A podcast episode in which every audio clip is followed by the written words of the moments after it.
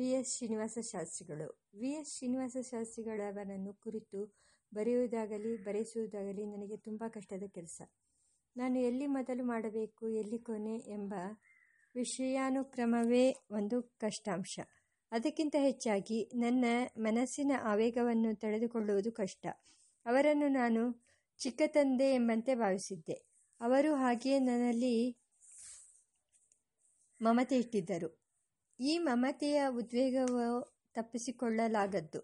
ಆದರೆ ಅದರಿಂದ ನಿಷ್ಪಕ್ಷಪಾತತೆ ಎಂಬ ಗುಣಕ್ಕೆ ಬಾಧೆ ತಟ್ಟಬಹುದು. ನನ್ನ ಬಾಯಿಂದ ಒಂದು ಮಾತು ಹೆಚ್ಚಾಗಿ ಬಂದಿತ್ತು. ಆ ಭೀತಿಯಿಂದ ಮಾತು ಬಿಟ್ಟರೆ ಅದು ನ್ಯಾಯಕ್ಕಿಂತ ಕಡಿಮೆಯಾದೀತು.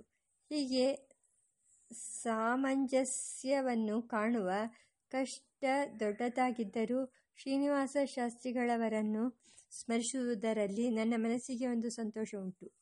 ಅದು ನನಗೆ ಕರ್ತವ್ಯವೆಂಬ ಶ್ರದ್ಧೆಯೂ ಉಂಟು. ಅದು ಮಹಾರಾಜರಿಗೆ ನಾನು ತಿಳಿಸಬೇಕಾದದ್ದೆಂಬ ಸುಕೃತ ಗೌರವವೂ ಉಂಟು. ಆದ್ದರಿಂದ ಸಮಯ ಸ್ಫೂರ್ತಿಯಿಂದ ಬಂದದ್ದನ್ನು ಆಯಾ ಕ್ಷಣಕ್ಕೆ ನೆನಪು ಬಂದಂತೆ, ಆಯಾ ಕ್ಷಣಕ್ಕೆ ಮಾತು ದೊರೆತಂತೆ ಇಲ್ಲೂ ಇಲ್ಲಿ ಗುರುತು ಮಾಡಲು ಪ್ರಯತ್ನಿಸುತ್ತೇನೆ. ಶ್ರೀನಿವಾಸ ಶಾಸ್ತ್ರಿಗಳು ಶಾಸ್ತ್ರಿಗಳ ಜೀವನ ಚರಿತ್ರೆಯನ್ನು ನನ್ನ ಮಾನ್ಯ ಮಿತ್ರರು ಶ್ರೀಮಾನ್ ಪಿ. ಕೋದಂಡರಾಯರು ಇಂಗ್ಲಿಷ್ನಲ್ಲಿ ವಿಸ್ತಾರವಾಗಿ ಸುಂದರವಾಗಿ ಬರೆದಿದ್ದಾರೆ. ಶಾಸ್ತ್ರಿಗಳ ಜನ್ಮದಿನ ಮೊದಲಾದ ತಪಶೀಲುಗಳನ್ನು ಅಲ್ಲಿ ಕಾಣಬಹುದು. ಡೆನ್ ಹ್ಯಾಮ್ ವರ್ಷ ಸಾವಿರದ ಎಂಟುನೂರ ತೊಂಬತ್ತೊಂಬತ್ತು ಇರಬಹುದು. ಆಗ ಮದ್ರಾಸಿನಲ್ಲಿ ಎಜುಕೇಷನಲ್ ರಿವ್ಯೂ ಎಂಬ ಮಾಸಪತ್ರಿಕೆ ಪ್ರಕಟವಾಗುತ್ತಿತ್ತು.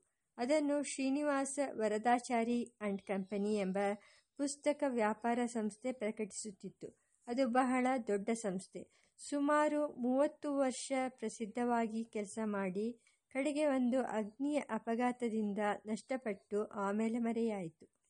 ಈಗ ಅದು ಇದೆಯೋ ಇಲ್ಲವೋ ನನಗೆ ಗೊತ್ತಿಲ್ಲ. ಆ ಮಾಸಪತ್ರಿಕೆಯ ಸಂಪಾದಕರಾಗಿದ್ದವರು ಥಾಮಸ್ ಡೆನ್ಹ್ಯಾಮ್. ಎಂಬುವರು. ಇವರು ಆಗ ಪಚ್ಚಯ್ಯಪ್ಪ ಕಾಲೇಜಿನ ಅಧ್ಯಕ್ಷರಾಗಿದ್ದರು.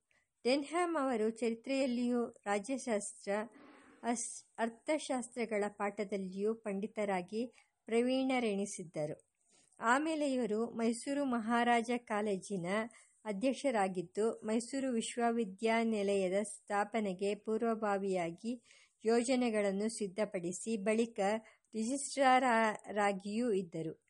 ಸತ್ಪುರುಷರು ನಮ್ಮ ಹೆಚ್ ವಿ ನಂಜುಂಡಯ್ಯನವರಿಗೆ ಡೆನ್ಹ್ಯಾಮ್ ಅವರಲ್ಲಿ ತುಂಬ ವಿಶ್ವಾಸ.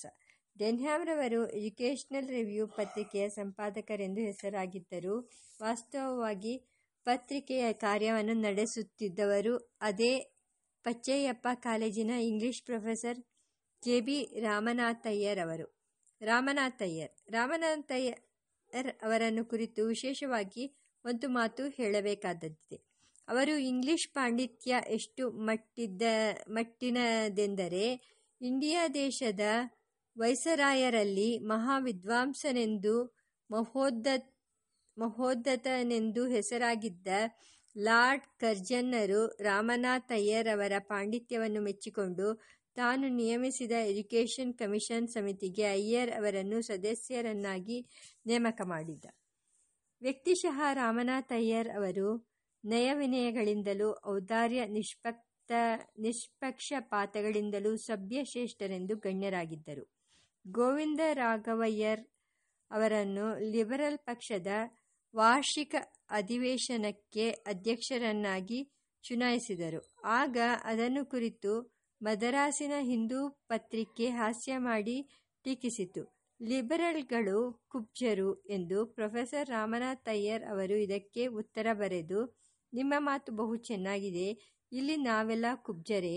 ಇಂಥ ಕುಳ್ಳರ ಸಭೆಗೆ ನಿಮ್ಮಂಥ ಅತ್ಯುನ್ನತರನ್ನು ಬರಮಾಡಿಕೊಳ್ಳಲಾದೀತೆ.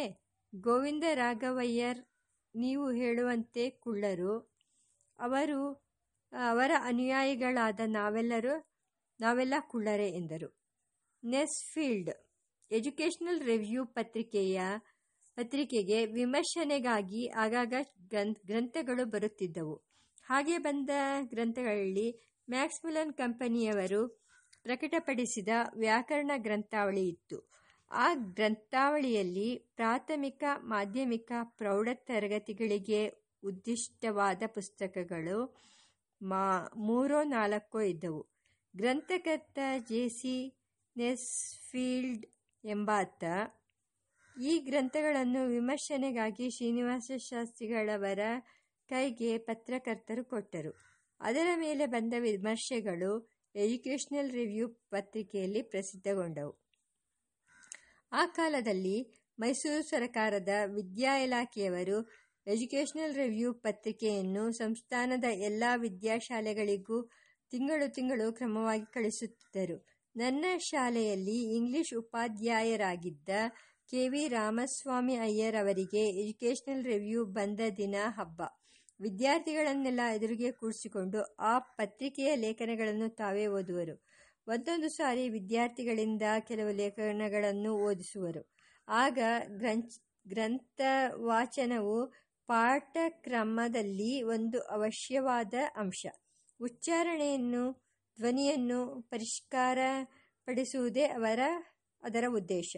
ವಿಮರ್ಶನ ಲೇಖನಗಳು. ಎಜುಕೇಷನಲ್ ರಿವ್ಯೂ ಪತ್ರಿಕೆಯಲ್ಲಿ ನೆಸ್ಫೀಲ್ಡ್ ವೈಯಾಕರಣೀಯ ಇಂಗ್ಲಿಷ್ ವ್ಯಾಕರಣ ಗ್ರಂಥಗಳ ವಿಮರ್ಶನ ಲೇಖನಗಳು ಬಂದಾಗ ನಮ್ಮ ಮೇಷ್ಟ್ರರು ರಾಮಸ್ವಾಮಯ್ಯ ರಾಮಸ್ವಾಮಯ್ಯರವರಿಗೆ ಉತ್ಸಾಹದ ಆವೇಶ. ಎಲ್ಲ ಕೆಲಸವನ್ನು ಬದಿಗಿರಿಸಿ ಆ ಲೇಖನಗಳನ್ನು ನಮಗೆ ಓದಿ ಹೇಳುತ್ತಿದ್ದರು. ಆ ಟೀಕೆಗಳ ವಿಷಯ ಕೆಲವು ಇಂಗ್ಲಿಷ್ ಅಖ್ಯಾತ ಪ್ರತ್ಯಯಗಳ ರೂಪ ರೂಪಾಂತರಗಳು. ಅವುಗಳಿಗೆ ತಕ್ಕ ಪ್ರಯೋಗ ಸಂದರ್ಭಗಳು will and shall, would and should, may and might must and ought. ಇವುಗಳ ಜೊತೆಗೆ ಕೆಲವು ಸರ್ವನಾಮ ಶಬ್ದಗಳ ಚರ್ಚೆಯೂ ಇತ್ತು. ನೆಸ್ಫೀಲ್ಡ್ ವೈಯಾಕರಣಿ ಮಾಡಿದ್ದ ಕೆಲವು ಪ್ರಮಾದಗಳನ್ನು ಶ್ರೀನಿವಾಸ ಶಾಸ್ತ್ರಿಗಳು ತಮ್ಮ ವಿಮರ್ಶೆಯಲ್ಲಿ ಎತ್ತಿ ತೋರಿಸಿದ್ದರು. ಅನೇಕ ಪ್ರಮಾಣಗಳನ್ನು ಕೊಟ್ಟು ಉದಾಹರಣೆಗಳೊಡನೆ ಪುಷ್ಟೀಕರಿ, ಪುಷ್ಟೀಕರಿಸಿದ್ದರು. ಅದರ ಮೇಲೆ ಟೀಕೆಗಳು ಪುಂಖಾನುಪುಂಖವಾಗಿ ಬೆಳೆದವು. ಆ ಚರ್ಚೆ ಕೆಲವು ತಿಂಗಳು ನಡೆಯಿತು.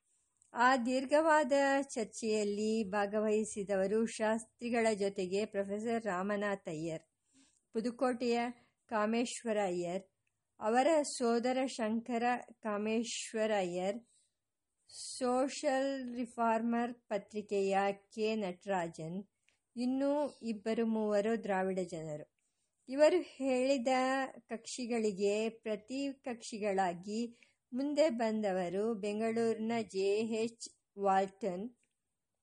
ಈತ ಸಿಂಥಿಸಿಸ್ ಎಂಬ ಗ್ರಂಥ ಬರೆದಿದ್ದ. ಶೆಫರ್ಡ್ ಈತನು ವ್ಯಾಕರಣ ಗ್ರಂಥ ಬರೆದು ಪ್ರಸಿದ್ಧನಾಗಿದ್ದ. ಮೆಕ್ ಮಾರ್ಡಿ ಎಂಬಾತ ಇನ್ನೂ ಕೆಲವರು ಐರೋಪ್ಯರು ಅಥವಾ ಆಂಗ್ಲೋ ಇಂಡಿಯ ಇಂಡಿಯನರು.